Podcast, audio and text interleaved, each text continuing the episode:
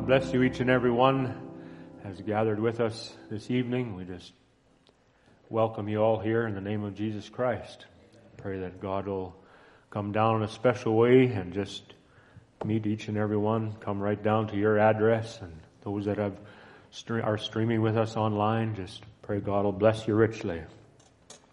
Amen. Victory in Jesus. I heard an old, old story. I heard an old story, how the Savior came for our glory, how he gave his life on Calvary.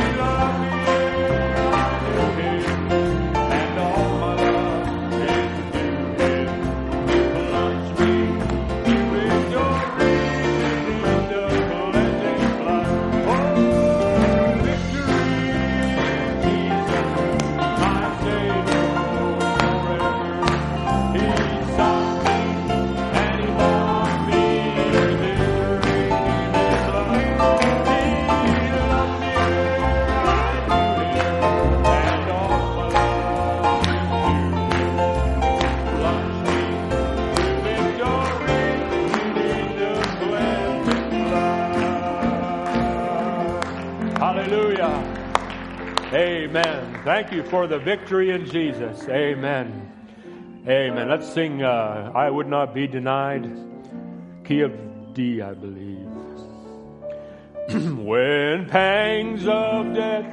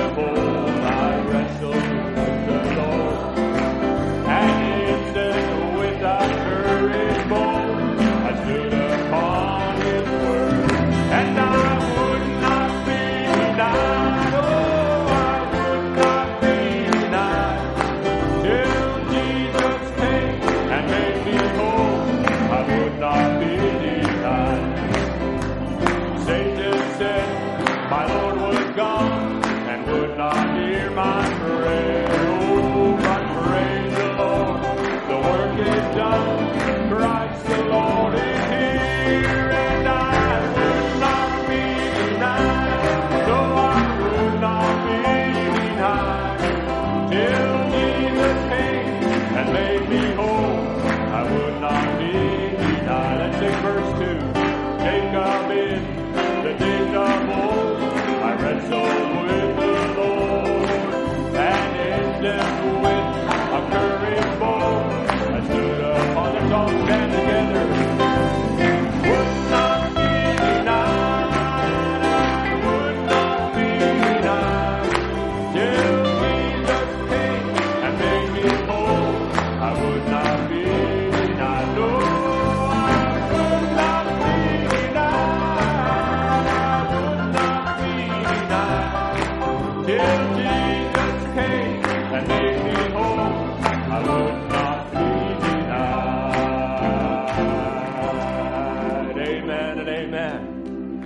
Amen. That's the bride's position in this hour. Amen.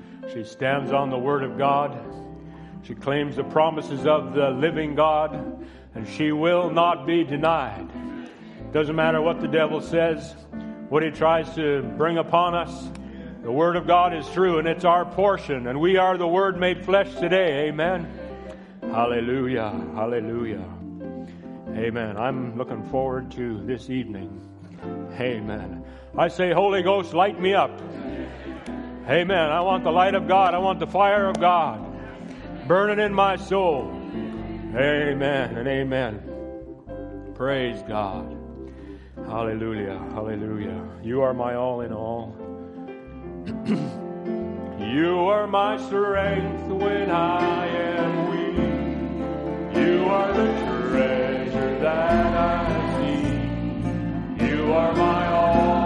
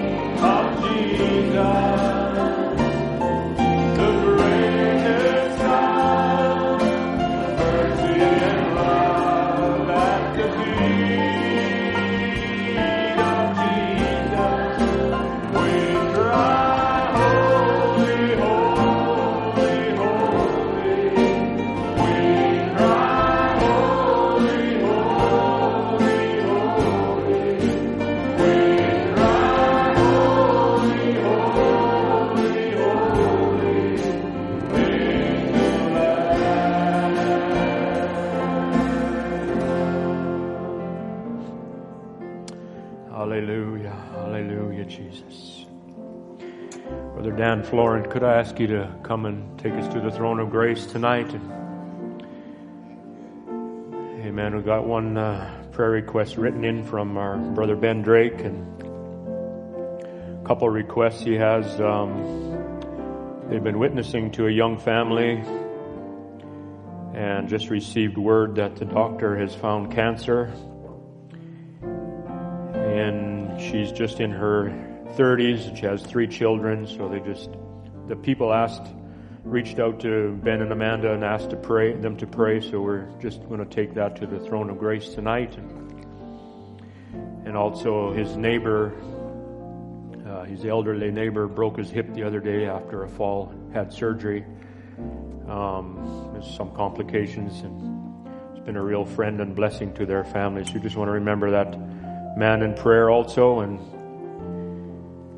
I believe, brother, we didn't have a written request, but brother Raphael's wife is going for cancer surgery on Friday, correct? September the 3rd. So we just want to remember brother Raphael's wife as well. Amen. We cry, holy, holy, holy. We cry,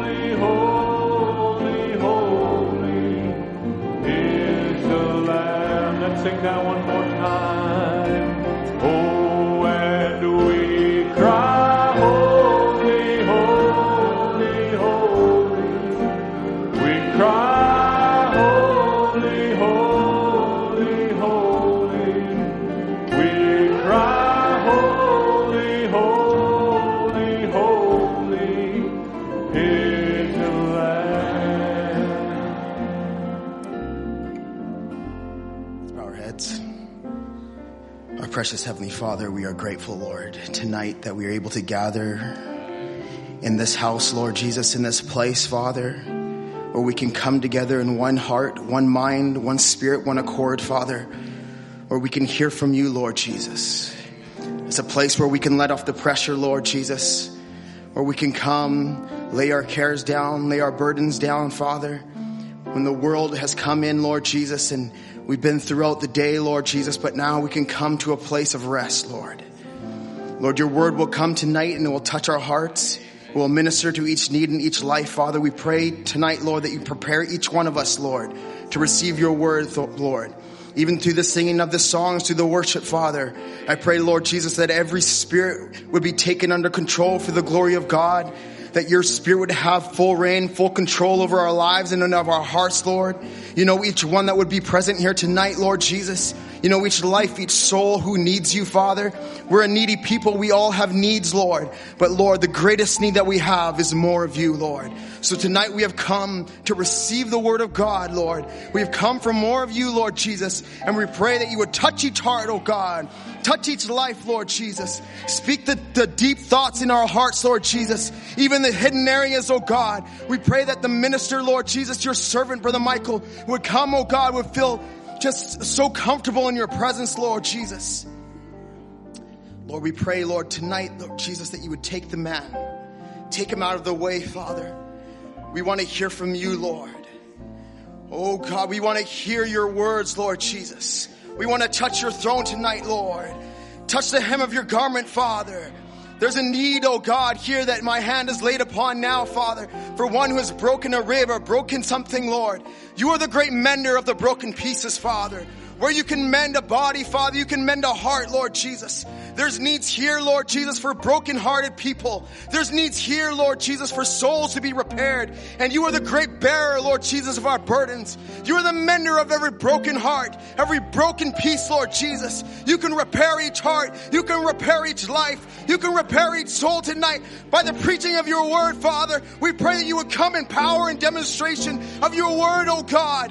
Oh God, that's the only reason we have come. We've not come for tradition. We've not come for a service, but we have come to meet with Almighty God. So we pray, Lord, that the righteous would be filled tonight, that you would speak to our souls, oh God, and that, Lord Jesus, we come and we would leave from this place a changed people. We love you, Lord. We're so appreciative of what you're doing in our midst. We're appreciative, of Lord Jesus, of the souls and the lives that have been gathered here. We just pray, oh Father, that you would take us each and all one step further, one step higher tonight, Lord. We dedicate this service to you. We dedicate this worship to you. We dedicate your servant, Lord, even now. In Jesus Christ's name we pray. Amen.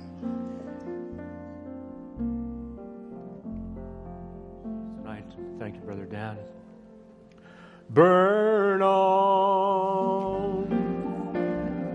Oh, burn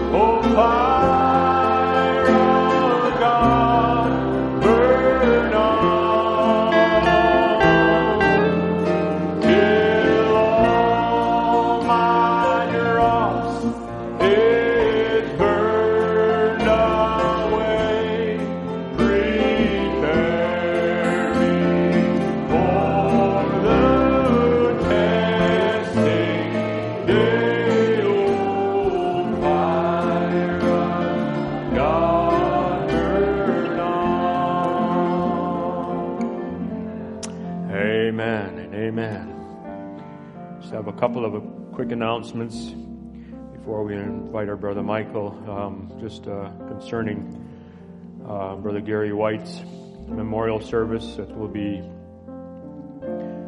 uh, I guess, tomorrow, September the 2nd at 4 p.m. at Sunrise Baptist Church in Custer. If you plan to attend, please contact Sister Julie Wallman or Sister Lisa Weber. And then also the memorial service for Brother Abe Dick will be held Friday, September 3rd. And um, times and locations are on the bulletin board uh, by the office. So we just want to bring that before you. Amen. We'll invite Brother Michael. And while he, when he comes, let's just sing that song, Believing. I need faith for the time. You'd all help me sing this, but I've just had a real desire to sing it together with you.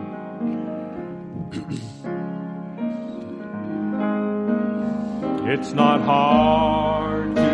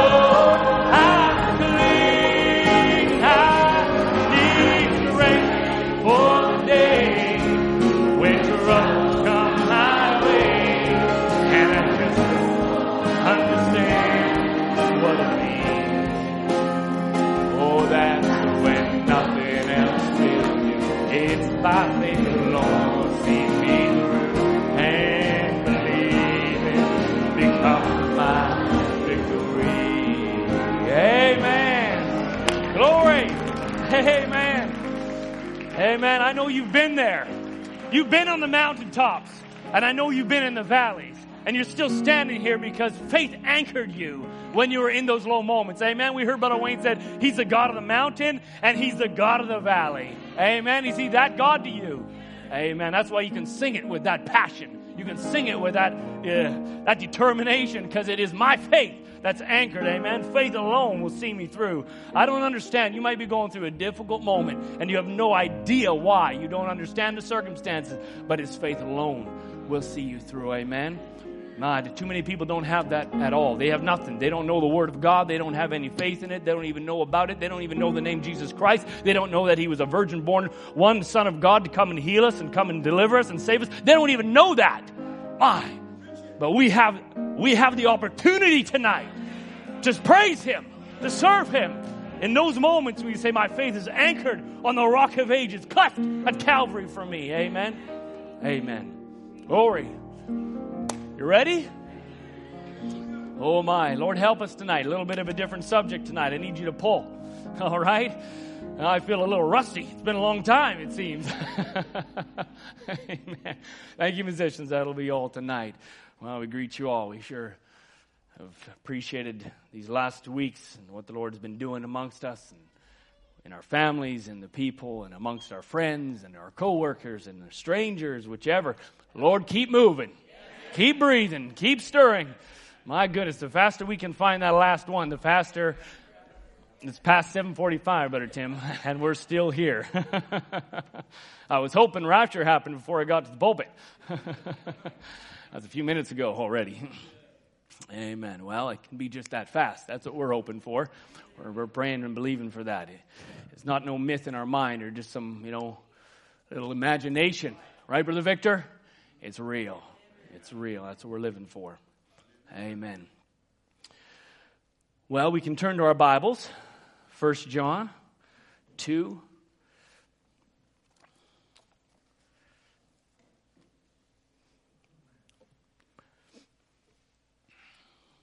Starting in verse 18.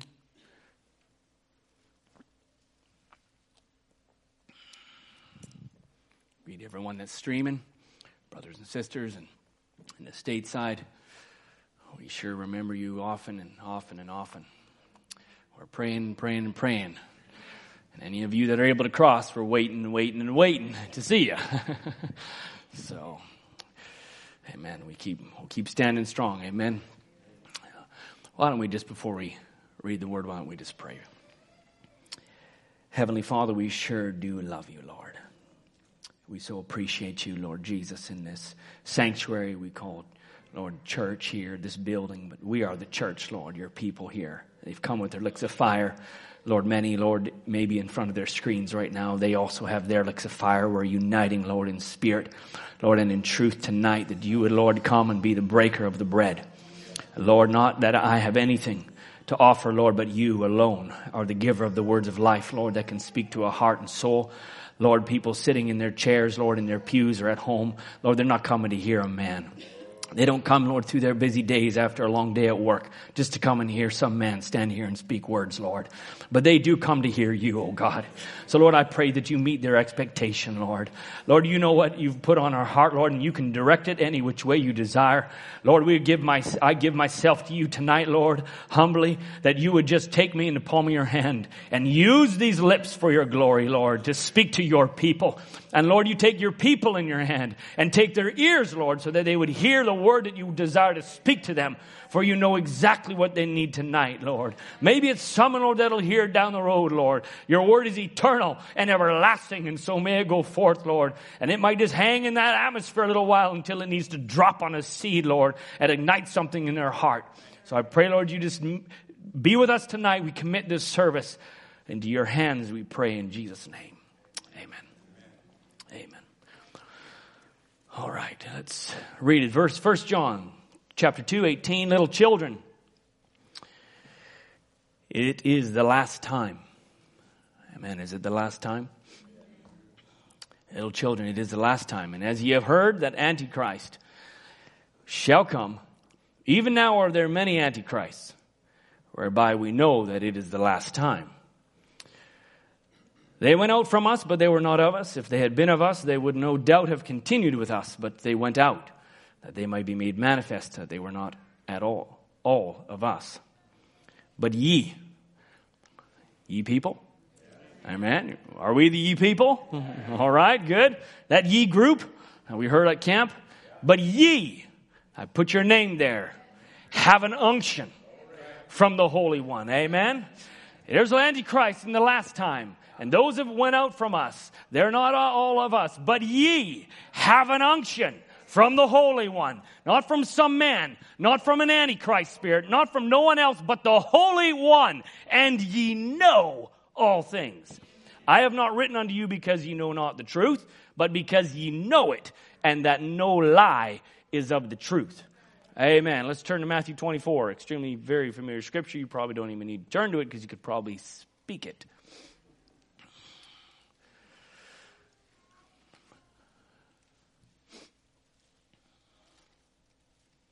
Matthew 24, 24. We'll start at 23. Then, if any man shall say unto you, Lo, here is Christ, or there, believe it not. For there shall rise false Christs and false prophets, and shall show great signs and wonders, insomuch that, if it were possible, they shall deceive the very elect. Amen. God bless you. May I have your seats tonight. I always found that a very sobering scripture. For there shall arise false Christs, false prophets, and shall show great signs and wonders, insomuch that if it were possible, they shall deceive the very, very elect. And that, that's, uh, that just always has struck me. I know Brother Branham spoke a message, false anointed ones. I should say anointed ones. And uh, I'm just going to speak tonight a little bit on true anointed ones tonight. And we'll just, maybe a little short thought. Don't expect to hold you any, any length of time, but we'll just punch her home maybe, all right? Amen. Good to see you, Nathan. God bless you. Amen. So false Christ. Scripture says false Christ, false prophets. Those that don't have the truth or they are, it is a lie. Or they speak lies or they're speaking deception. False is, uh, this the term false would be appearing to be a thing, uh, to be a thing denoted or and deliberately made or meant to deceive. All right, so something being false is false is deliberately made or or it's meant to deceive. It's it's not true. And to deceive, they shall deceive the very elect, is what scripture says. That's from a, a word called planeo, which means to lead away from the truth, to lead into error, to be led aside from the path of virtue, or to sever or fall away from the truth. To deceive. And I know from a, from a, from a believer, I mean, that is, just, that, is, that is so repulsive to a believer that we would be deceived. No one would want, no one likes to be deceived. Good or bad or ugly, no one likes to be deceived. Uh, you just feel, oh my. Who's been deceived before? It just, you know, you know, something's happened. They've just been in a situation where they, they, they found themselves on the short end of that stick. And it's a bad feeling, you know? It, just like, oh, you, you, you feel violated. You were, you were, you were just, you were caught into something you, you thought was true and, and, and you, you took it hook, line, and sinker. And then suddenly everything is completely 180 on you. And ah, you just, just, mm, bad taste in your mouth. You been there? Yeah. My goodness, yes, indeed. No one likes it. Deception. It's the manipulation of appearances so that they can convey a false reality is what deception is. And, and through time, there's been a lot of different deceptions and, and, and you know, situations where people have gone out to, to try and deceive. You know, there's a situation uh, back in the early 1900s, they called it the, the Piltdown Man. And he was, uh, it was a, a, a paleoanthropological hoax. That's a big word. I know. And you're like, what on earth is that? Well, it was in, you know, um, artifacts and uh, paleontology, and they thought they had, this fellow th- thought he'd found some fossilized bones back in 1912, and they named the name after this man. You know, they named it the, the Dawson's Dawn Man after the name, and and for 40 years, this this uh, it was an it was like um, uh, supposedly some unknown early species of man from many, many, many you know, years ago. And so like, wow. And so to name this, the species of man, of course, this is science and the, what they thought where man came from. And, uh, and then 40 years later, it, it emerged that it was actually a huge fraud. And so this guy had this whole thing named after him and uh, that he discovered it. But then they actually found out that it was really just somebody that had died about 600 years prior and that the lower jawbone had been replaced by an orangutan's jawbone from another box in the museum, and they somehow looked the same. And so this whole this whole fossil that they thought was aged and, and from, from many years ago really was not as old as they thought, and it was is a big deception. Indeed. It's one of the mo- it's, it's up there in, the, in one of the big deceptions of time. Another one during the part during uh, the World War. There was a, uh, actually, the British wanted to launch an offensive attack against the, the Axis uh, powers in South Italy and in the island of Sicily was wanting to be their starting point. And so I'm just talking deception here. And the problem was that the Germans knew this.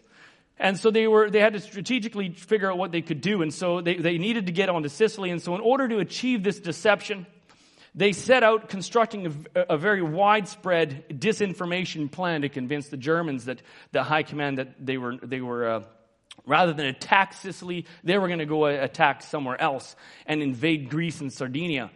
And so they sent out this big wide plan. They actually deposited in a very interesting you know, fashion a dressed up corpse of a tramp uh, in, in, in uh, the, the uniform of a major uh, in the army of the Royal Marines, and they drop this body off on the Spanish shore. Look at the, look at the, the, look at what they're going through.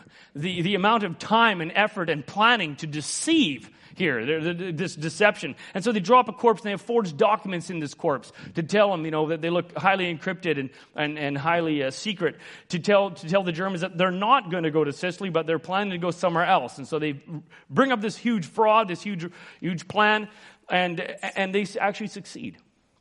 They actually succeed in deceiving the Germans. The Germans move out. They actually take their, they took their uh, uh, forces off of Sicily and placed them in, in Greece and Sardinia, and they called it Operation Mincemeat, if you ever want to look it up.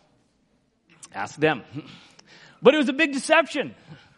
It was all out there to try and to try and deceive the the uh, the Axis forces. And actually, what happened was they were so the Germans were so upset about it about this intelligence coup, uh, coup they called and they said they actually ignored vital information in future uh, future um, years that actually. Uh, hindered their advancements in Operation Market Garden and uh, and in some other uh, other areas because they were now so hesitant. They figured they got duped, and so we're, we're not going to believe what we hear anymore and it actually went reverse on them. Right? Deception. And they didn't, didn't like that. Nobody does. But these pale. These are just two. There's lots. You got the Ponzi scam. You got Madoff. You got the Trojan horse. You got the Watergate scandal. These are all deception, times of deception, times that people were deceived into, into believing something that was not and, and uh, you know, bear, bear, bore the consequences. But the biggest deception, they pale pale when we look at the deception that Satan has been working on since the Garden of Eden and even before. All right? He's a master of deceit. master of deceit. And you think, if you think that the, the allies went to so much work to take a corpse and, and dress it up and drop it on a shore and, and do it, what is Satan trying to do to deceive? What plans has he orchestrated? Years of time trying to deceive people, trying to deceive the bride of Christ. Okay, he's, that's where his focus is going to be. Not, not necessarily on his own, he knows he already got them, but he's out to try and deceive God's people. And the biggest deception I was just pondering is, you know, is, is in fact that, that mankind, for the most part, feels that they're just really okay on this planet right now and they don't really need to seek a way of escape. There's very minimal, especially nowadays now, minimal thought on what's happening after I after I die? Really, is is, is there eternity? Uh, you know, minimal care on what happens maybe afterwards. Is there more after life? Uh, i think I've said before. I was in a in a university class and, a, and there was a discussion, and a lady said, you know, uh, their daughter had asked them, you know, what happens when I when we die, mom? And she said, well, I don't know. She had never thought about it before, and I was just blown away in my mind that she'd never actually thought about what happened after she died. All she was living was in the tunnel of her little world, and, and somehow it was the day only that her thoughts ended. And here it took her little child to actually open that up in her thought and mind, and she had no, no clue. And Satan's got unbelievable, you know, people so wrapped up in their world of entertainment and work and our troubles of life and all that that they're not even really thinking about it. They're so consumed with what they're doing right now. And that's very much where we're at because more and more Satan's got us so spun up that we're really just focusing on the day, on the issues of life that we're, that we're dealing with and not really looking at the real issues of life is what are you going to be when you end your three score and ten? Let's just throw it out there. Where are you after three score and ten? If God gives you four score, that's 20 years per score. Where are you? Right? That's important. I'd say that's important more than my work and more than what my tasks are today or what I'm going what what uh, goals I need to achieve at my work and so on and so forth. But so Satan's got the, you know the unbeliever wrapped up in that, and then he takes the make believer and he he tucks him over and he goes you know they're okay. He's going to get them in whatever level of religion they're in, and you know figure out what you know and just get them to a state where they feel they're adequate. They're they're kind of feeling that they've they've hit the benchmark and, and, and their religious aspect of their life is, is, is met. And so he's, he's got how many religions of the world that he's, that he's got people tucked into and deceived. Deceived. Right? Devoted to their God and convinced they're going to make it to heaven whatever their heaven is. He's got them figuring they've got, you know, whatever name there is. There's a lot of religions and a lot of, a lot of places people feel is the afterlife, right? Maybe it's an ant in, in, uh, you know, reincarnation or something, or maybe it's, it's, you know, whichever. They've got their, Satan's got them wrapped up and deceived in their thought of what after, you know, what is after, after life and after, after death. First Timothy, or Second Timothy 4 says, back up, then on a Christian level, let's just take the, just the Christian Christianity as a whole, then he get, takes care of those because they're getting kind of close to the truth. And so he has to deal with them a little bit differently. Someone that's, you know, believing Buddha or something like that, they're, they're in a, such, a different realm. But he's got those that are, are closer to the truth. They're just a little bit closer. He's got to deal with them a little differently. Okay? He's got a little more attention to make sure that they're still deceived. And so he has those serving God Jesus Christ, but unawares that they're actually serving himself.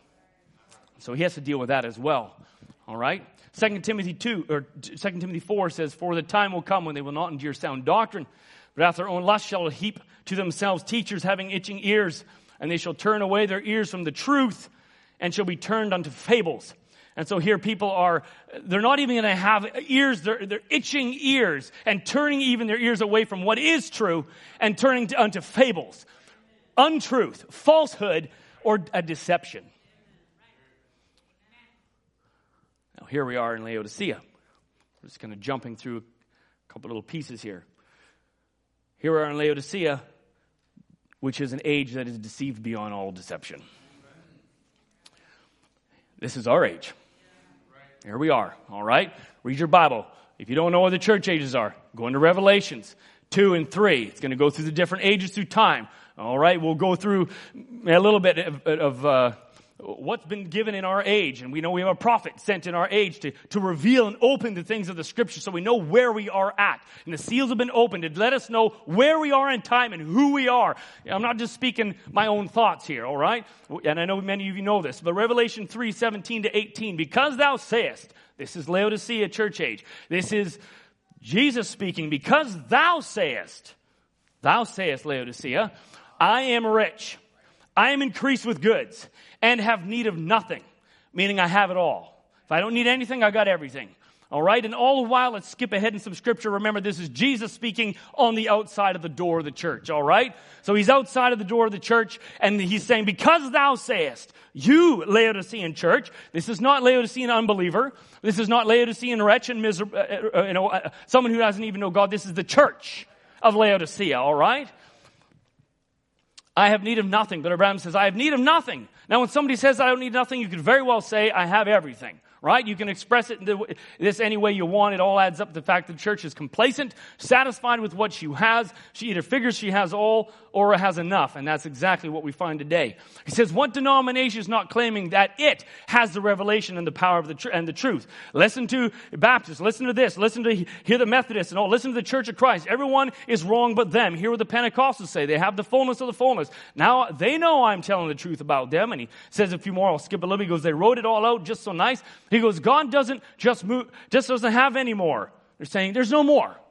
We, we've got it. This is where denominations fail. This is where, why they're dead is because they put the box around God and say, this is just it. It was for the, for Pentecostals speaking in tongues was the evidence of the Holy Ghost. Then they put a box around it. Said, that's it. That's, that's where it's at. And God moved on and they died. Methodists and Lutherans and every other one, they died because they put a box around God. All right? They don't believe in healing. It would not, they wouldn't want it, although it's in the Word. He says, there are those who would not even take the Holy Spirit if God opened the heavens and showed them a sign. Compare this 20th century church to the first century church. Go ahead and do that. He says, where is the power? Where is the love? Where's the purified church that withstood sin and walked with faith toward Jesus? Where's the unity? You can't find it. If this church, the Laodicean church, has all it needs, why were they crying out for more in the book of Acts as though they didn't have it all and they had far more? Than they have today. We're just talking the status or the, the condition of the Laodicean church age. We're not talking bride. I'm talking the, the denominational church system or the churches. And knowest not, and knowest not, continuing in scripture, deceived. Jesus is speaking here. And knowest not that thou art wretched and miserable Wretched. Laodicean age. Wretched comes from two Greek words. Enduring, enduring trial, he says. And he, just, he goes, that is so different from a Christian who has a trial. He says, as blessed is his attitude and one of joy when you go through a trial. For the trial of my faith, right? We, we go through a trial and we say, Lord, count it all joy. count it all joy. But here he's saying in the Laodicean church age, no, it, it's wretched. They're enduring misery. They're enduring a trial. And he goes, how strange in this age of plenty, in this age of progress, in this age of abundance, how can there be trials? Well, he goes, it's strange, but in this age of plenty and opportunity, when everyone has so much, there's so much more to be had with all the inventions to do our work and so many things to give us pleasure. Suddenly, we find ill, mental illness taking its toll. As to alarm the nation, I have everything. I'm increased with goods. I don't need anything more. I, there's nothing else I need. This is the state. But yet, suddenly, we find mental illness with nothing really to be unhappy about. Millions are taking sedatives at night, pep pills in the morning, rushing to doctors, excuse me, mercy, entering institutions and trying to drown out unknown fears by alcohol or drugs. This is the state now of Laodicea. It, this age boasts tremendous stores of worldly goods, but they're less happy than ever. Do we, do we find that? Just giving you a brush up of where you're living. This age boasts of spiritual attainments, but the people are less sure of themselves than ever. Boasts of moral values. It's more corrupt than the flood. Talks of knowledge and science, but it's fighting a losing battle in all fields, for the human mind, soul, and spirit cannot comprehend or keeping abreast with the changes just happening so fast. Eh? Older ones, the computer's moving on, you're hardly able to handle the iPad. It's moving too fast. The mind, the mental capacity, it's not there. In one generation, we've gone all the way from horse and buggy age to space age. Proud and boastful, but inside is a dark, void cavern that is crying out torment. And without a known reason, men's hearts failing for fear. And the world is so darkened that this age could well be the age of neurotics. What a deception. Because thou sayest, I'm rich and increased with goods and have need of nothing, and knowest not that thou art wretched and miserable. What a horrible age for people to live in that do not know Christ. That's why we preach Christ. So they say, hey, this is the age I'm in. I'm experiencing all of that. I am, my heart is failing for fear. And I'm suddenly find myself, I am a, I am a neurotic right now. Well, I tell you who you need. You need Jesus Christ. You need the one who's knocking at the door saying, I'm still wanting in. There's still time. I haven't left. I haven't raptured. Knock, knock, knock tonight. Amen. Amen. It boasts, but it cannot back it up. It cries peace, but there is no peace. It cries that it has a great amplitude of all things, but it keeps burning with desire like an unsatisfied fire. There is no peace, saith my God, to the wicked. I tell you, the church age book is a gem. It's an incredible book. If you have not read it lately, you might want to dig into it because all I just said was in there. And poor and blind and naked. This is the Spirit saying this to the churches. All right? Remember, this is Jesus Christ saying this. It's in red in your Bible, it's in red in mine. Is it red in yours? All right. This isn't me, this isn't someone else, this is Jesus Christ.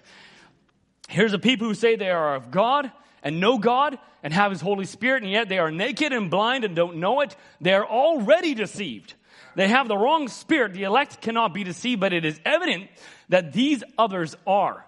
These are they who become blind because they refuse the word of God. They are those who are stripped themselves naked by leaving God's care and protection and sought to build their own way of salvation, their own tower of Babel by organization.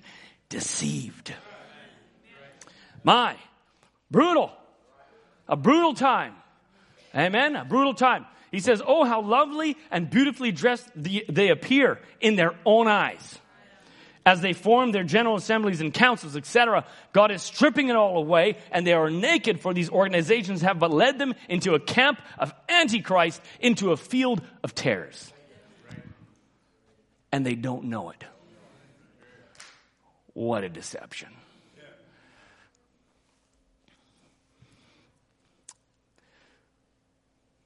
The greatest, that to me, that's the greatest deception of all time. Or at least one of them. That someone is believing that they are serving and worshiping the King of Kings and Lord of Lords. And they are expending their energy and their sincerity, and they're believing they're worshiping in spirit and in truth. And really, they're in an organization, they're in a denomination, they're in some structure, some form, and they're actually serving the devil himself.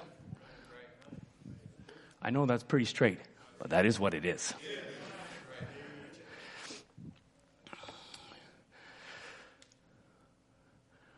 And anointed. And anointed. Because the rain, as we know, the scripture says, falls on the just and the unjust.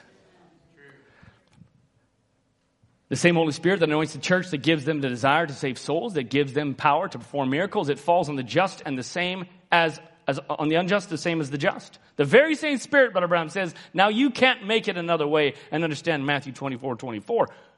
True. True. It would deceive the very elect if it were possible. And I was pondering that. And just maybe before I have just a, uh, just a second there, Joe, but we'll put that up. And I was just pondering that because Brother Branham preached that message one time, but he references it in many other messages, but he preaches anointed ones at the end time. And it's a, it's a very sobering message, I would say. And just pondering, he speaks about the graft branches. And I just, for even the little ones, he can say, my, they're anointed. It's the same Holy Spirit that anoints you, Daniel, as you worship and as you serve the Lord Jesus Christ. But, and they're receiving the same anointing, the same Holy Spirit, but they're wrong.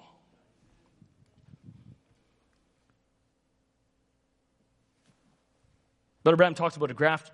Uh, he goes in he sees a farm, and there's a graft tree. And the tree has multiple fruits on it. So I have one for you because this just happened in the last recent years. You can put up the first image. All right, there it is. That's the tree of 40 fruits. Tree of 40 fruits. It has a- a- almond, apricot, cherry, nectarine, peach, and plum varieties on it. 40 different varieties of those fruits on that tree. There's quite a number, there's a number of them around the world now, and they've been grafted over 250 different branches get grafted in. And it's quite the process. They get, they get, they get sliced at the nodes and they, they, they tape it on or they do a fancy cut and they, they slide it and, and, and put the, the branch on. And it takes even a year to know if that branch even works. And then it takes even some more years before fruit comes.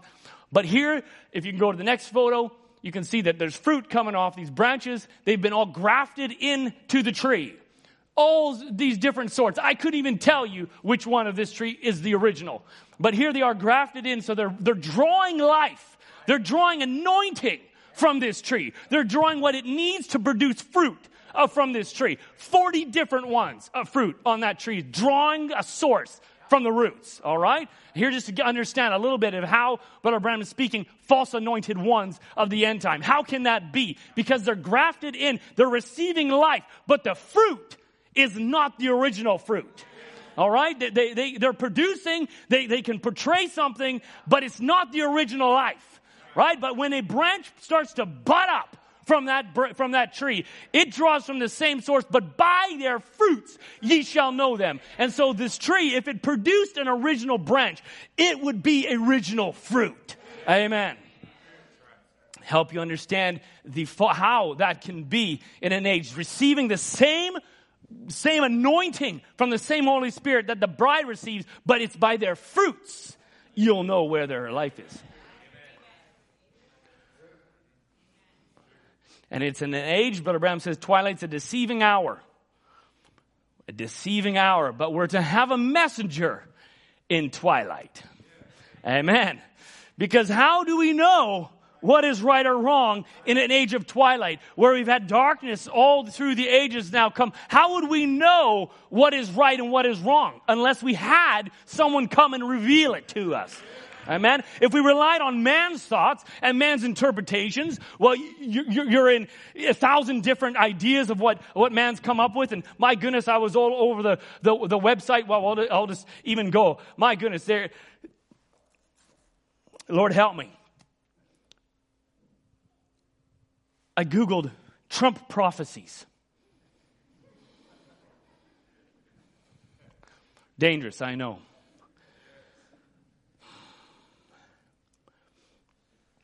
Because I was wanting to see, well, we have a prophet. And my goodness, I'm not ashamed to say it neither. And I pulled up a quote. I don't have it. I, I didn't, don't think I even printed it. But I think it's about 1600 and something times. He says, thus saith the Lord. Thus saith the Lord. In fact, I'm going to see if I did print it. I think I did maybe.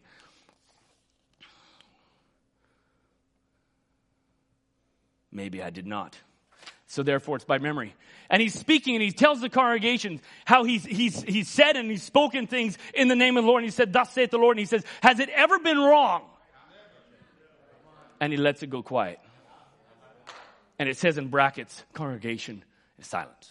There's nothing there. He lets it sit.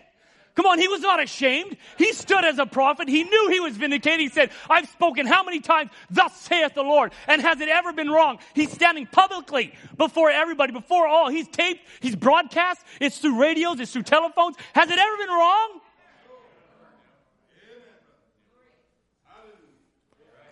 So then here, in 2015, spurred by the lengthy, the lengthy prophecy of some 27 year old man named Jeremiah Johnson, many Pentecostals and charismatics embraced his idea that God chose Trump to restore Americans, America's Christian moorings.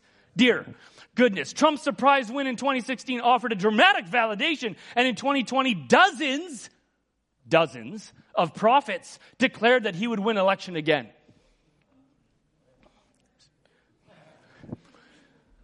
Did he? No, no, he did not. And then all of the antics and things that we know went on beyond that. And here now dozens declare and they prophesied that this would happen. And then it did not happen. And they don't even acknowledge it. Or it's like, well, you know, we got, we got it wrong. We're moving on. False prophets! False prophets! Antichrist! That's not who we're following. That's who, that's who they're following here in this age of Laodicea. I tell you, there's been a prophet that never one time and said, if it's wrong, I'll put a sign on my back and walk through the streets saying, a false prophet. I said, that's Micaiah and Abraham, Ahab all over again. Who Micaiah came up and said, oh, we're going to go up and we're going to go fight. And, they, and he comes up and he, they want him to give a different, pro, a different word. Come on, he says, tell me, you always tell me bad things. He says, you know, I'm only going to say what the Lord said. And Ahab here saying, you know, and he tells him, go up, but I see you scattered. Why? Because he reached back. He knew Elijah had already said something and he could not go against that word. The word had already been spoken. So he's going to speak what the word has already said and not deviate. That's a true prophet. How could you go against what a prophet has already said, saying America is judged? He said, You rejected America, rejected the message of Christ. You rejected the Holy Ghost when it was confirmed before you, even right in your own Capitol buildings where the power of Christ showed itself and know the thoughts of man. He could heal the sick and could discover the secret places of the heart and do exactly what God said would happen in the last days. And you turn it down. And then somebody thinks they're going to come and say, Oh no, go up, go up, you'll be blessed. Uh-uh. Oh yeah, you're going to be reelected. No, you're judged. There is no going back to your Christian moorings. It's a judge nation.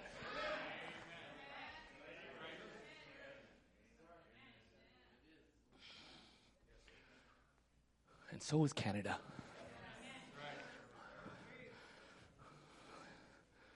But you need to see where we are in our day. You need to see what's happening in our day. That's where we're at. You can't just namby-pamby around and be like, oh, you know, we, we have a prophet. No, our prophet is real. It's true. His word is truth. You need to be able to stand on that and see what the others are saying out here. I just blew my mind. My goodness, that they would actually. So where are the people that are saying everything about the message? Where are they now talking about their Pentecostal and charismatics here? Come on, put your websites up about that. You put them to task about being false prophets.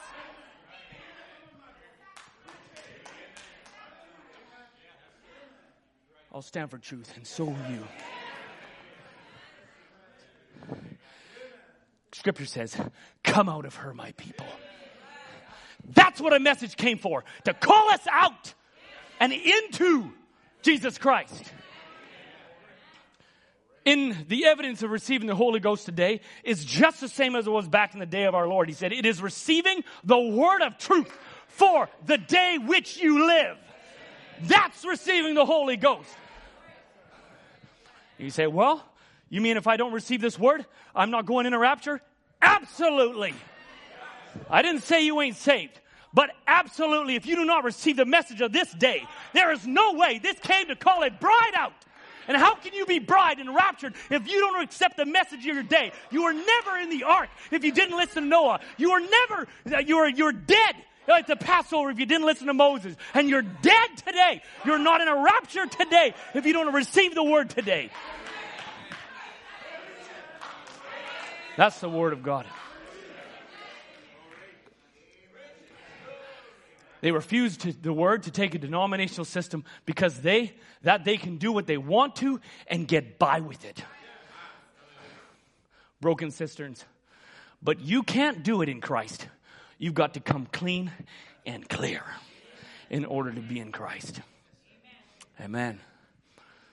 Now,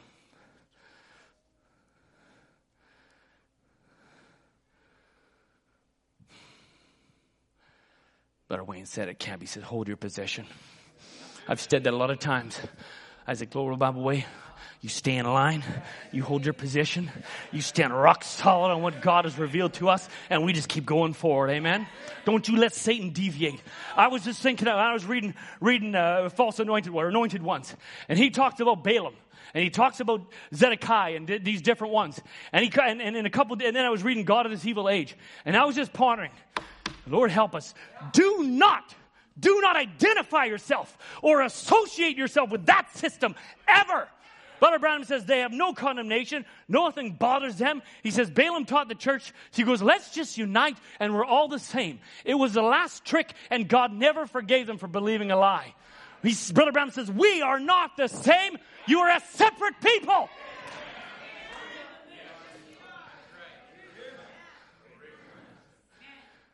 Be separate we can share this gospel light. We will shout it on the mountaintops, but we don't get, well, we're all the same. We are not the same.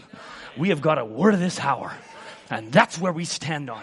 And Brother Branham says it was the last trick. And God never forgave Israel for that. My. And if you're sitting on a sideline, I said, Brother Branham says, and now he says there's false anointed ones in the last days. False, not false Jesuses, he says false Christ. False anointed. They're anointed, but they're antichrist. They're anointed, he says, but they won't line up with his word. Many will come to me at that day and say, Lord, have not I prophesied? And have not I cast out devils in your name? And he'll say, Depart from me, ye worker of iniquity. And I said, Lord, may there not be a worker of iniquity. He was bruised for our iniquities.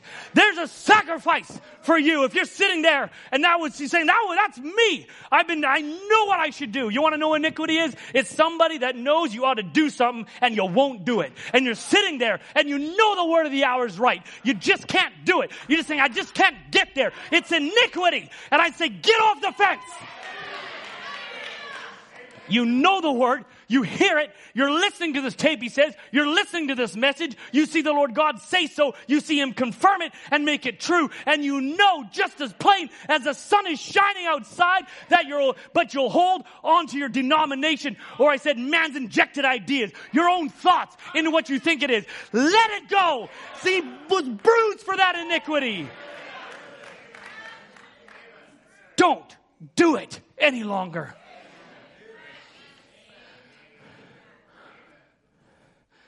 There's fresh manna for our day. Brother Branham's, the rest of the next scripture further down in Matthew 24, he says, where the carcass is, the eagles will gather. Brother Branham says, we are not looking on, we're not feeding on carry on. We're not feeding on oh, some, some past day's message. We're not feeding on Noah's past days, get in the ark. There's no ark here. We're feeding on a word to get us out of here. It's fresh manna. Don't be a vulture. We ain't no vultures here. We're eagles feeding on fresh.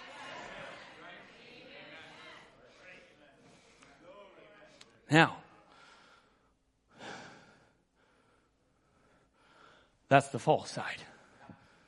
That's the false side. But a word came so that it would draw us out, which many of you or all of you have been called out. Amen. That's why we have such passion for it, because you know what we've been called out of? We've been called out of all what we just talked about. Out of the deception, out of the deceived aspect. Amen. Why? We're attracted to the word of our hour. Why? Because there's something inside. Amen. There's something inside. And that's where the scripture says, you have ye, have an unction. That is an anointing is what that means. An unction is an anointing. Amen. To activate something inside of you. Amen. There's something inside when that anointing falls upon you. It strikes a seed inside you and you respond to the word. Brother Branham says, want to drop a little something in here. He says to help you. There is a predestinated people that's going to receive it. Amen. There's a predestinated people that's going to receive it. Glory. I tell you, and if you're wondering and questioning what I'm talking about right now, we are talking about nothing that's not inside page one to page ending. All right? Nothing. I'm not telling you man's my own ideas, or you're saying, well, you're referencing a message. It points back to the word every time. If you can't find it in the me- if it's in the message, you can't find it in the word, then it is false. It's got to be in the word of God. Now, an unction, it's an anointing. Now we say we're anointed, or they're false anointed, or we're the true anointed ones, as we're just preaching, preaching on. Nine. I think I said that right. But I was walking up here at Sunday, speaking on. and my daughter said, What's that, Dad? And I said, Well, that's oil. Because scripture says, You pray, you anoint them with oil, and they shall be healed. Amen. It's in James. And so I was reading false anointed anointed ones before this, and I was just thinking about the anointing of oil and how it can be something so simple that we just glaze over it. But what is an anointing? What is an anointing? You say, I'm anointed. He's anointed me. I feel the anointing. What do you mean? What do you mean by that? You just say it. An anointing. An unction is an anointing. All right? We have an unction. Ye, an unction of the Holy One.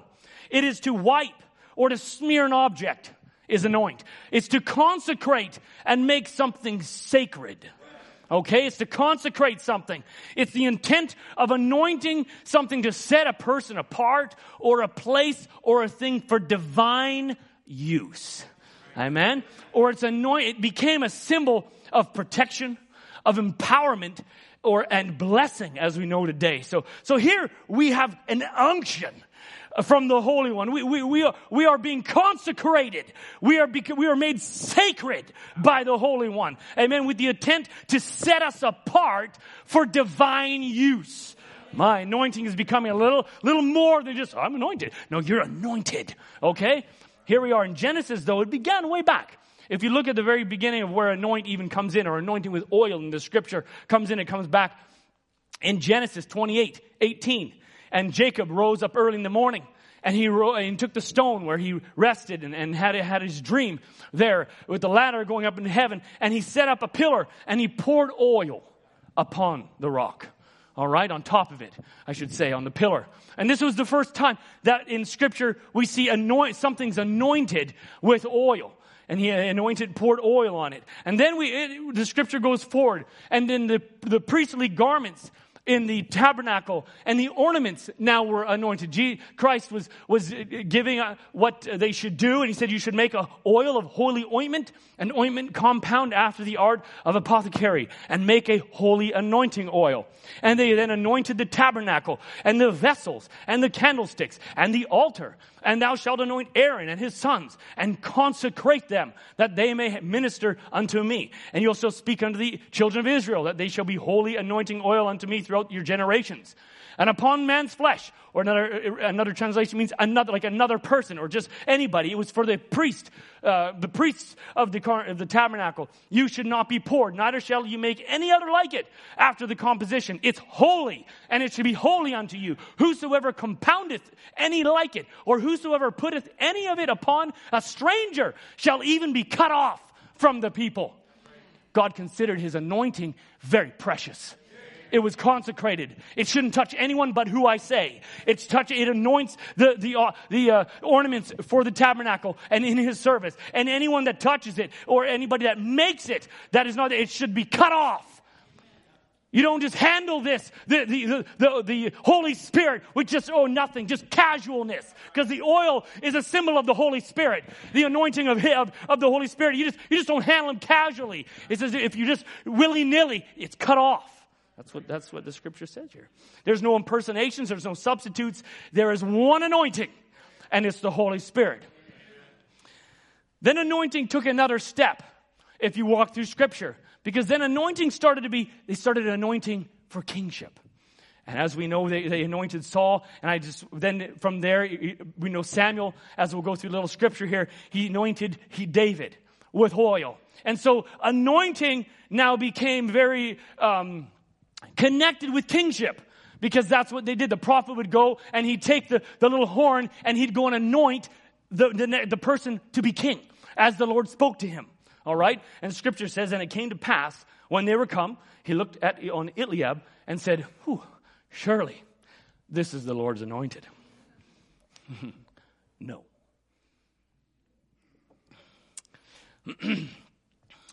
Man saw Eliab, big and strong and said, Surely it's the Lord's anointed. No, but the Lord said, Look not on his countenance or his height or his stature. I have refused him.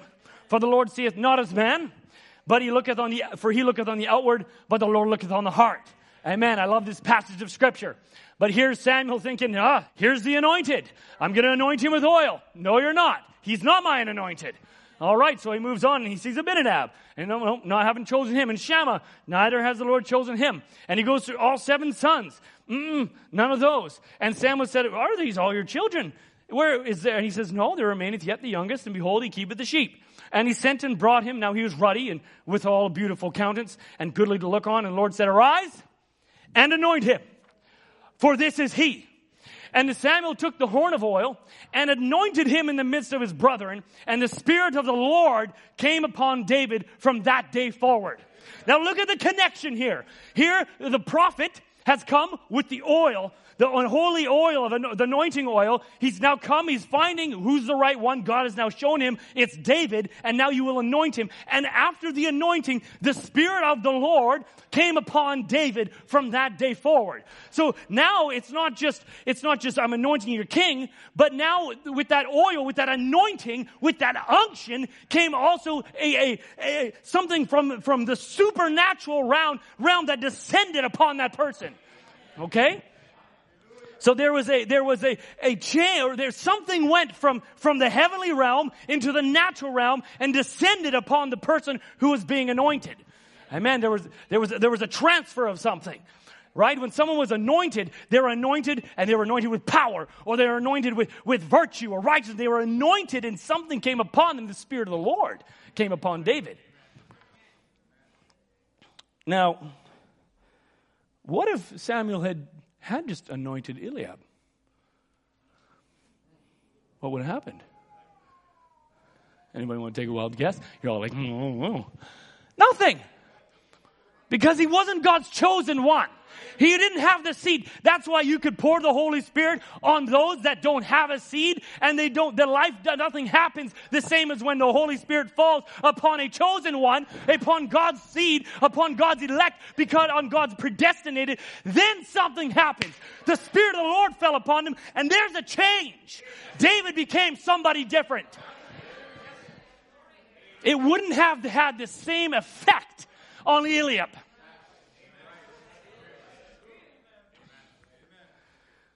So now we had the right person, Samuel, a prophet, taking with the word of the Lord, who has the word of the Lord now, a prophet of God is coming, okay? The right person now, he's coming too. God's elected, God's chosen, David, all right? And he's coming at the appointed time that God chose. Go and anoint me a king. It wasn't Samuel's time. Well, looks like we need a new king around here. I don't really know what Saul's doing, but it's pretty bad. So I think I'm just going to anoint him. No, God had a time. God had a moment where that anointing would take place. So all those aspects have to be in order. And then the seed inside is activated because it's at a certain season, God needs that to come to be. And at that moment, Goliath's clock started ticking because the David now was anointed. He was now anointed to take on what God had before him. Right? Goliath didn't come before the anointing. Goliath was after the anointing because David could walk up to Goliath and say, I've got kingship ahead of me. So I don't know what you got in your plan, but I'm taking you down because I've been anointed to stand. Amen. So therefore, at the time that he was anointed, little did he know your clock's ticking, Goliath. Amen. At a certain time, a certain message by a certain messenger at a certain season to a certain bride started came and struck the seed. And Satan's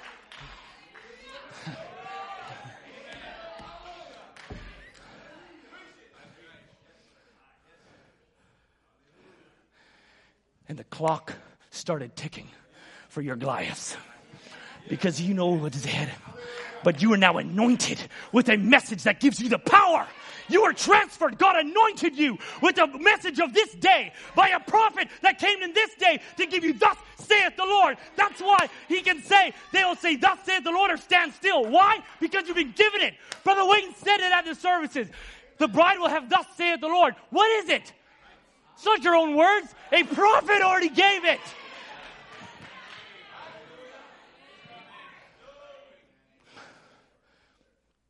And power has now been transferred to his bride. Because you are the true anointed of this day.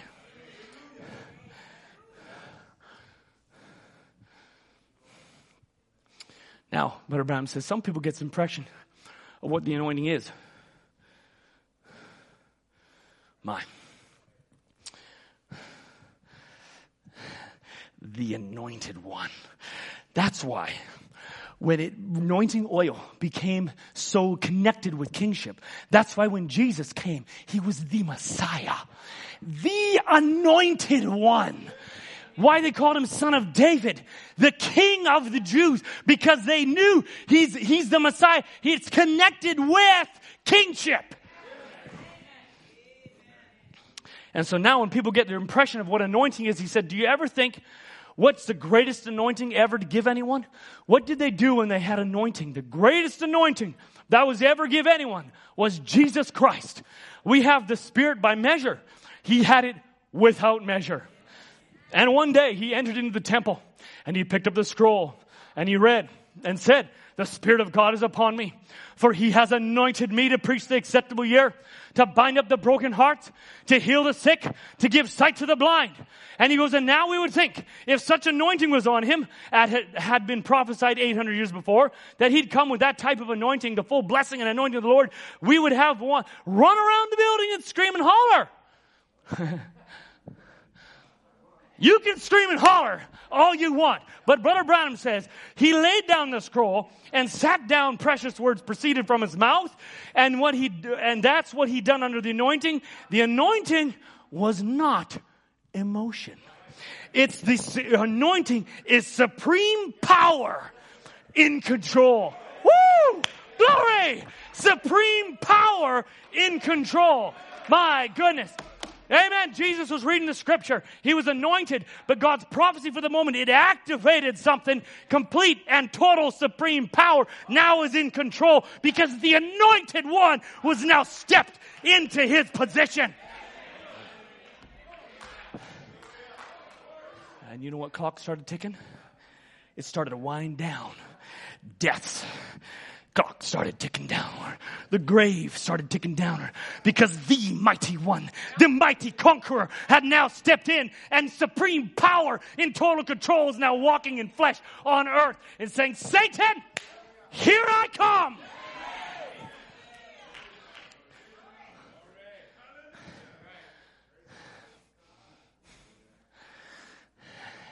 And as we were saying now, fast forward all through time, here now seeds seeds lay dormant, lay dormant, just waiting for the time to be activated. Amen. But in obedience, this little faith woman that lives by faith, the bride, he says, she's part of that word and she's watching for her life to manifest that word. Amen. Oh, he goes, I hope that didn't go over you. Oh, brothers, I hope you can see it. He says the body is waiting for the life to confirm or make it alive. That's what she's waiting for. No other life will work in her. Uh-uh. She can't come to life any other way. She feels it out there. She knows it's going to happen and there it happens. Whoop, there it happens. She wakes up, let there be, and she came forth like the first one come forth. Amen. The spoken bride.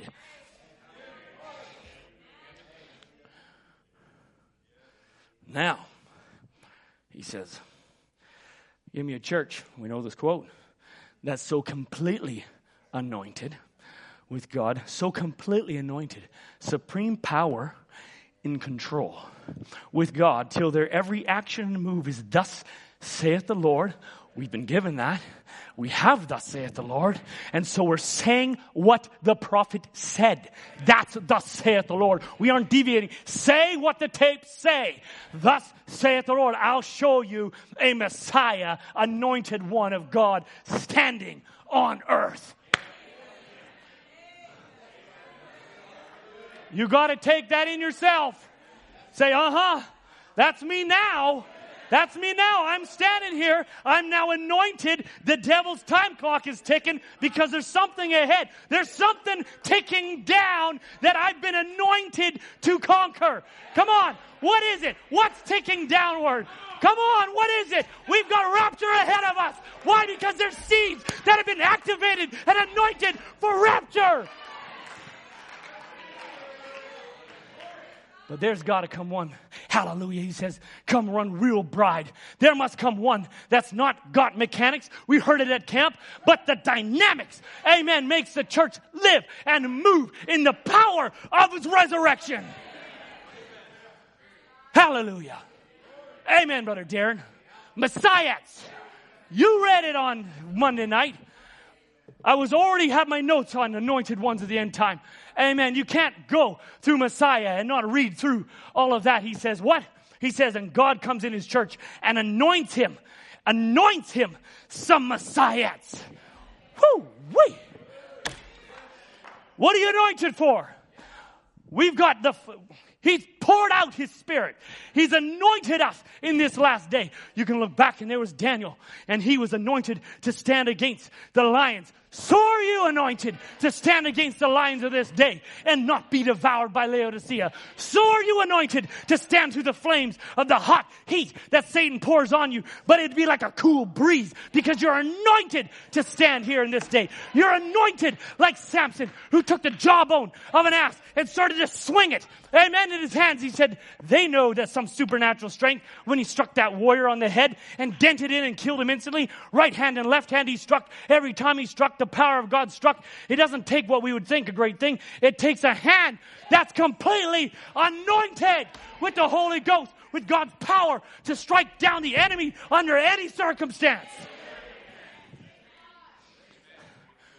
Brother Aaron Hardy, if you're listening to me right now, we were fellowshipping on Monday and he started to speak about Samson and the jawbone.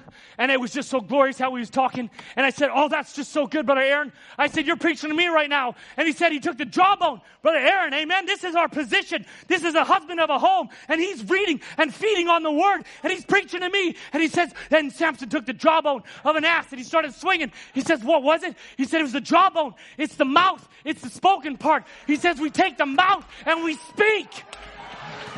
Glory!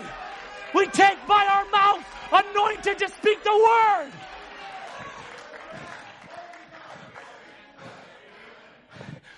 Your words fail, but his words through your lips will never fail like Shamgar, who claimed his family, like Micaiah, who stood regardless of the opinion around him, anointed to stand, like Jeremiah, no matter what anybody said, he said, God told me you're going for 70 years captivity. He was anointed, no matter if he was alone, to stand, and so are you, anointed to stand alone if you have to. It was all God then. It's all now. The same anointing. But there's one. There's one. As we close. By faith, Enoch was translated that he should not see death and was not found because God had translated him. Before his translation, he had his testimony that he pleased God translated. He was transposed or changed is what that word actually even means.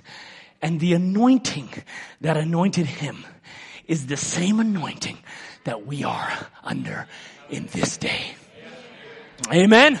The same unction the same unction from the Holy One.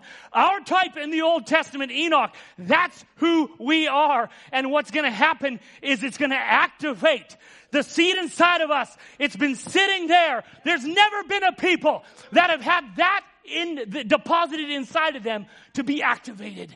Never. Never. So when the unction, when the anointing of the Holy Spirit from this day, from this message, this day's message in this day's bride is going to bring a transposing or a translation of a people. Amen. Never was there a time, never was there a seed, but this day, because of a message that it came in this hour, we are anointed for rapture. Glory. Hallelujah. That's why I love this message with everything that's in me because it's got the power inside of it. It's got what it's gonna take to make me take that step that Enoch took and that his atoms were completely changed. You need to change the very molecules of your body That has to happen. There is no other message. There's no other denomination. There's no other word. There's no other man's thoughts, but the thoughts of God for this day that line up with this Bible and say, at this time, there's gonna be a mighty angel. He's gonna descend and he's gonna give a word to an angel that's gonna give a message to prepare us to activate a rapture seed. You are the true anointed ones. We can praise him. Musicians, why don't you come? Glory! Glory to God! Now he says, if Christ comes and shows himself tonight, he says, now if I've said right, I have said right, he was Messiah and the believers, that means he's the anointed one. And we have his anointing. He says, won't that same anointing perform the same thing each time? Each time. I say, hey, what is your need tonight? If it's the same Messiah, if it's the same one in the Bible days, if it's the same one with a prophet, it's the same anointing right now. What's your need? What's your cry? He will meet it. He said it's the same thing every time. Yes, it is.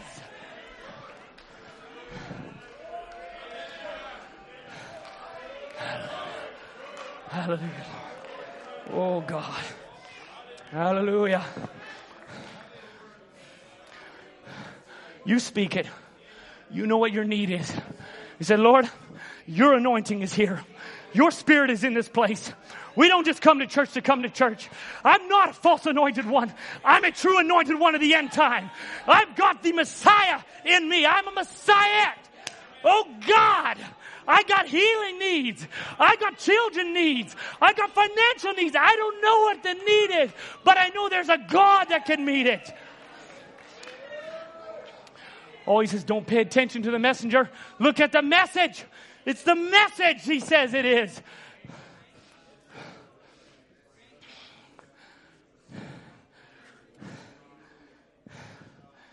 Hallelujah. Hallelujah, Lord. Hallelujah. Water with praise, saints. Water with praise.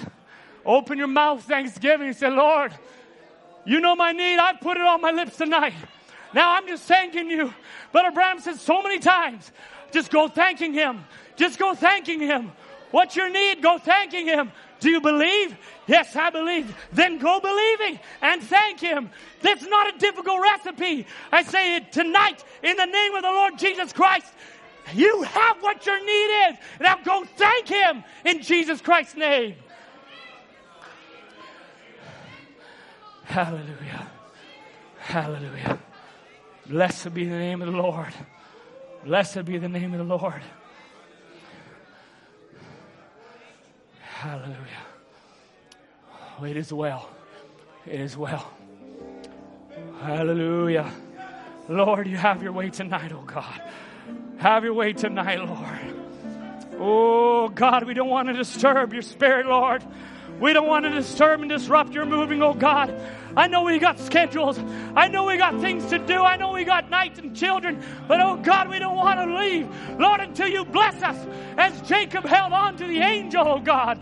Oh God, may those that are here tonight, may they receive every aspect of your word, Lord. We don't come here to sit in a pew. We don't come just to hear a good message. We come because we want to hear the anointing. We want to hear Lord, what you have for us because we have needs in this body. And oh God, if there's not a bride now that can receive your word and accept it, oh God, it's never going to be, for it's this time, it's this season, this message, Lord.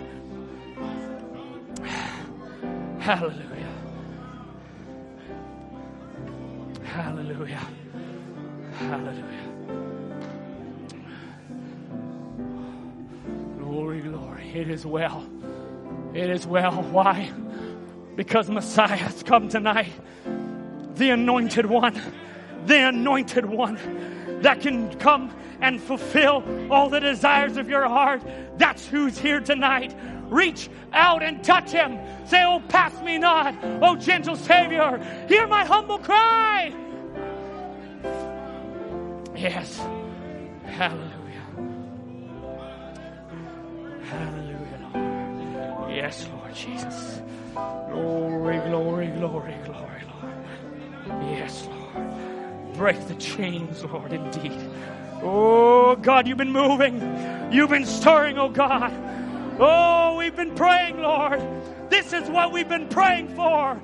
For a sweep, for a move, for a stirring. Oh God, we send your Holy Spirit. We put names on our lips, Lord. Dozens and dozens of names. I think it's Sister Sherry now, right now. Oh God, we're believing. Lord, I don't care about how impossible the situation. We've got a God that can take care of the impossible. And we can sing, It is well.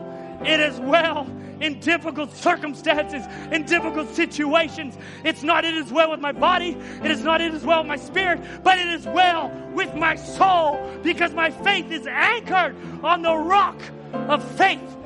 Oh God, with my soul, let's sing it as well.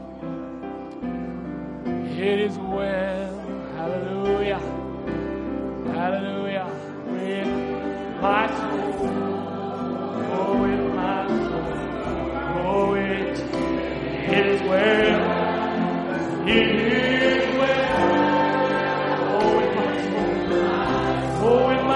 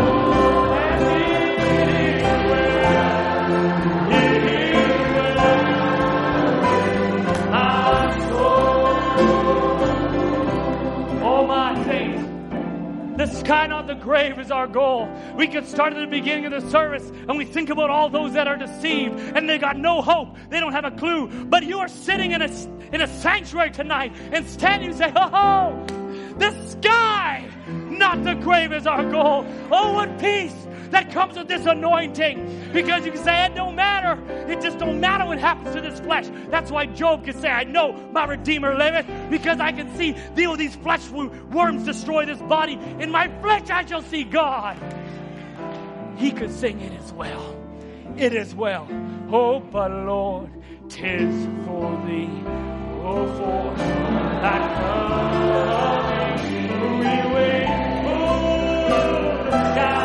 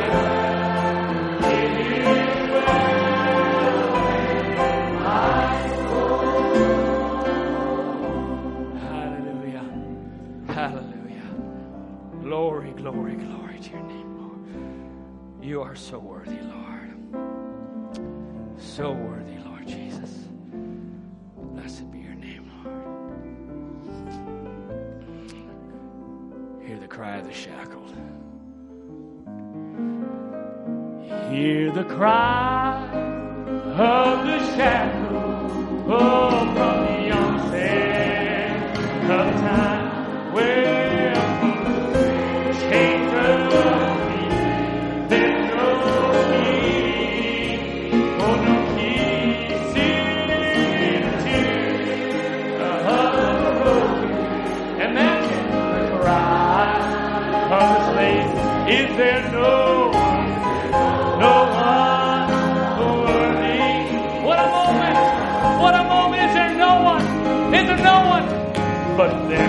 crying.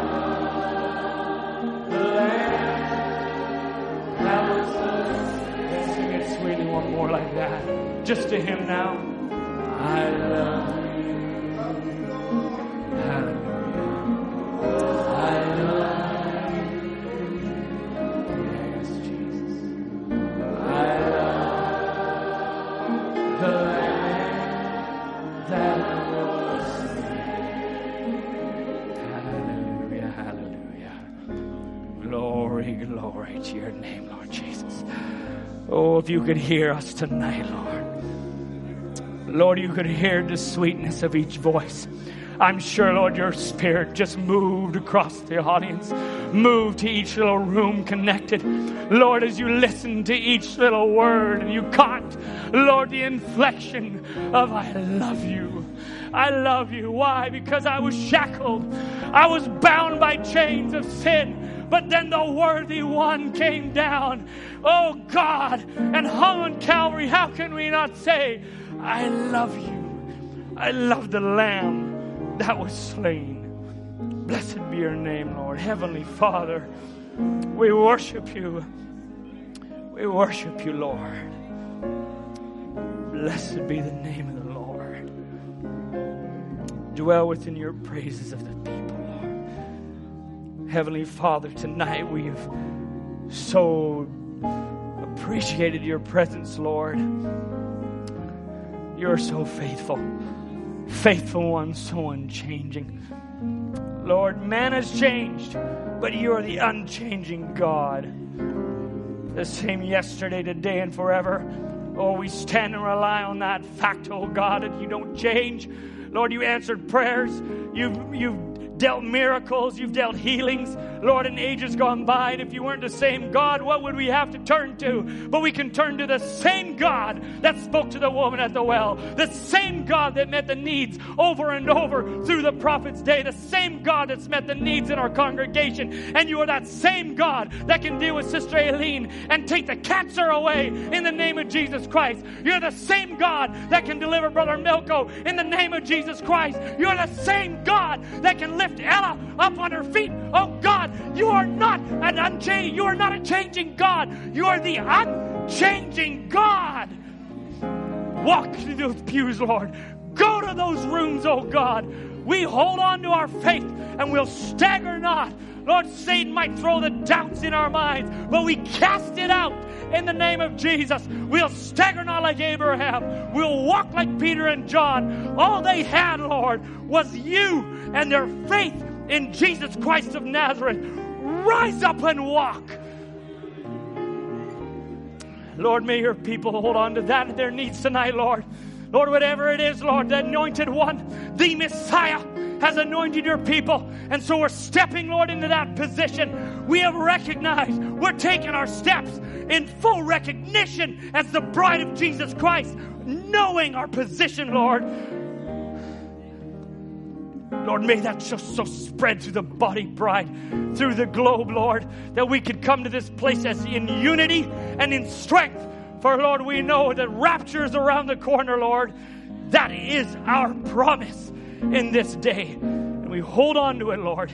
May you just go with your people as we stand in your presence. Maybe some will worship, some will praise, some might have to leave, whatever it is, Lord. But may your presence go with them. That's all that matters. Not the, not the place, but your presence. That it would go with them, Lord, in their car. They can go singing. Maybe tears come down their eyes as, Lord, the realization in that moment just strikes them. Oh, Lamb of Calvary, you bore my sins and my shame, and you hung for me, and the tears could come down, Lord. Oh, and that, Lord, it's those are precious moments when sometimes it just strikes us so deeply. Lord, may your presence be that near. And as your prophet said, Lord, to our pastor, Lord, when he comes, when he comes, something good happens. Lord, may each one go from here, Lord, you know, and something, Lord, wonderful happens. Lord, just your presence is wonderful. And we thank you for that, Lord. Thank you for meeting with us. May you go with each one of us now. Dismiss each one here and, and not present now. In Jesus Christ's name. Amen and amen. Amen. Glory, glory, glory. Amen. God bless you. You can stay, leave. If you need to go, you're dismissed in Jesus' name. I don't want to hold you any, any longer, I know, than you need. So you just go and do as you feel to do. If you need prayer, we'll have prayer. If you need to join together, you need your faith to support it, we're here to pray. Whatever you choose to do, amen. We can worship, you can worship. You lift your voices and sing.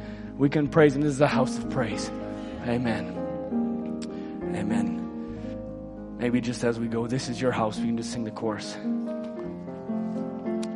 This is your house.